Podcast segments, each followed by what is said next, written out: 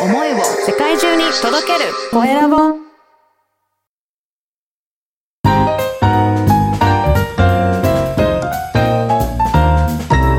ポッドキャストの配信で人生が変わる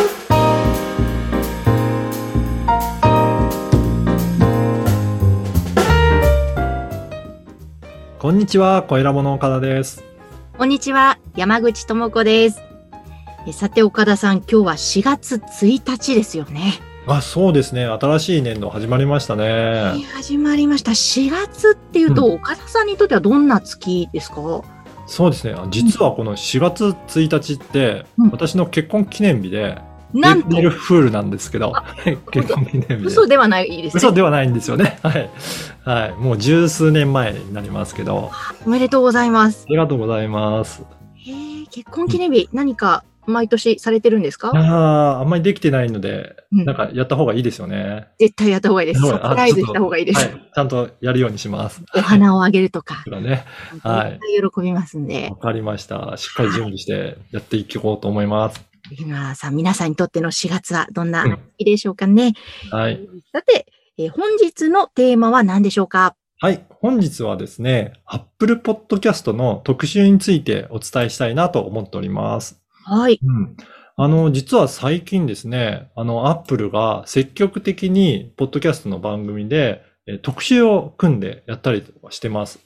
例えばですね、えー就活の特集をして、あのー実は声ラボがサポートさせていただいている話し方の話の高山ゆかりさんなんかも、エピソードごとにご紹介していただいて、こうはいいった。トップページに今掲載されてるんですね。あすごい。うんまたエピソードごとに紹介っていうところもすごいですね。すごいですよね。うん。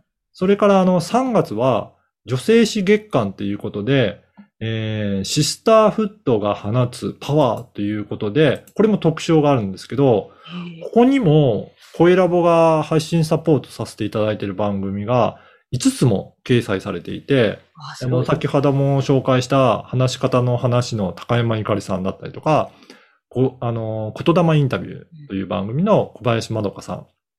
あとは、ラッコチャンネルですね。40代で自信がないまま、ママになった話ということで、塩村さんの番組だったり、ナッチーの新しい世界。あとは、働くママのゆるゆるトーク劇場。なんかこんな感じで、サポートさせていただいている番組が、なんかいくつも掲載されています。ううんん。嬉しいですね。ねで、やっぱりこういうふうに特集とかに乗っかってくると、アクセスもやっぱり増えるんですね。はいな。ので、こういったところでできれば乗れるようになると、すごくいいかなと思います。それ以外にも、英語学習の特集の中には、英語で会議のツボという、えー、中野茂さんの番組も掲載されていたりとか、あとは音楽アーティストのところでは、ユッカラフさん、えー、ハハハハミングっていう番組も掲載されています。あすごい。ね。そして、あの、少し前ですが、2月には、山口さんの番組も掲載されましたよね。そうなんですよ。ありがたいことに掲載していただきました。はい。酒蔵トーク、酒魂、あの、インパクトのあるアートワークなので、すぐ見つかると思いますが、嬉しいですね。ありがとうございます。本当にこんな感じで、えー新作と注目作品にも掲載されたんですが、あのーこういった特集を Apple って最近、あの、積極的にやってるなと思います。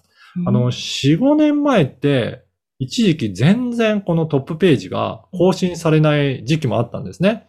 で、も、やっぱり Spotify でポッドキャストが発信されるようになったり、Google も始めたり、Amazon もポッドキャスト始めるようになって、やっぱり他のライバル会社が積極的に PR するようになったので、Apple も、あのーまあ、ポッドキャストを単独で発信するようになったりとか、そういったことで積極的にいろいろ取り上げてくるようになったなっていうのはあります。で、特に、やっぱり特徴的な番組なんか発信すると、掲載の可能性って上がるのかなと思います。なので、自分の番組はここを特徴にしてやってるよとか、こういう人に聞いてほしいとかっていう特徴を出していくと、より掲載の可能性って増えるんじゃないかなと思います。確かに、うんそうすると掲載の可能性も増えるし、うんまたそう絞って、うんとんがってやっていくと、あのリスナーの方もどんどん、はいこう、ついてきていただきやすくなるんですかね。そうですよね。やっぱり自分の求めるお客さんだったりとか、こういった方に聞いていただきたいなっていう、そういった軸をしっかり持つことによって、えーそういった、あのー聞いてもらいたい方が、やっぱりしっかりとファンになっていただく。で、そこから、実はビジネスにつなげたいとか、あのー本当お仕事につながっていくっていうこともありますので、あのー誰に向けて発信したいかっていうところをしっかり明確にしてから番組作ると、より、えー発信の効果が出るのかなと思います。うんさあ、ということで、今回は、この Apple Podcast の特集についてお届けしました。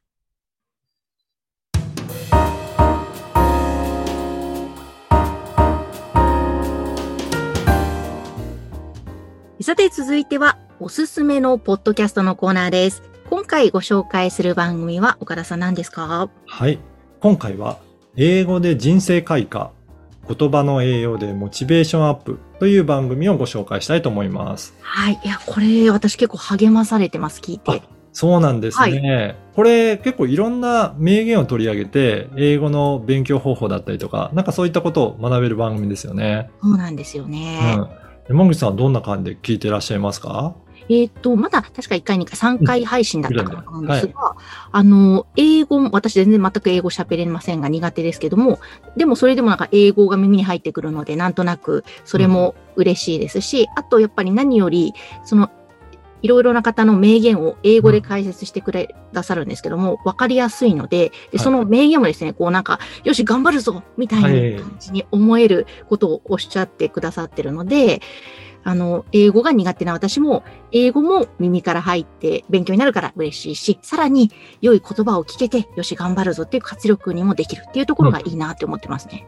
そうですよね。あのーこの、えー発信されている佐藤圭さん、あのーもともと、えー塾の先生で、それでナンバーワン、全国でナンバーワン講師になった経験もあって、本当に英語の教え方はすごくうまいなと思います。うんやっぱりそのどういったところをポイントを押さえると英語ってしゃあの話せるようになるかとか、まあそういったところまでお伝えいただけるので、そういった英語の勉強にもなりますし、うん誰よりもこういった情報発信のやり方がすごく、えっ、と、慣れていらっしゃって、えーいろいろ研究されている方なので、そういった発信の仕方も、えー参考にできるかなというふうに思います。はい。そうですね。あと、うんここにも、あの、番組のね、タイトルのお名前のところにもありますが、六郎ナンバーワン英語講師なんですね。六はい郎されて大学に入ったっていう、そこのまた経験があるからこそなんか、ちょっといろんな名言も深みがあるというか、そんな気がしましたそう。ですね。すごくそのあたりもキャッチーな言葉を選ばれてるなという感じしますね。で、うんこの番組も、あの、声ラボから発信サポートさせていただいているので、よかったら声ラボのホームページもチェックしていただければなと思います。今日は、英語で人生開花、言葉の栄養でモチベーションアップ、こちらの番組をご紹介しました。さて皆様からのご感想、ご質問は LINE 公式アカウントでも受け付けています。説明文に記載の URL から登録をしてメッセージをぜひお送りください。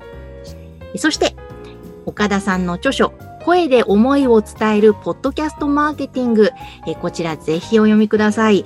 Amazon でも販売しておりますし、声ラボのホームページからもご購入いただけます。えーぜひぜひチェックしてみてください。岡田さん、今日もありがとうございました。ありがとうございました。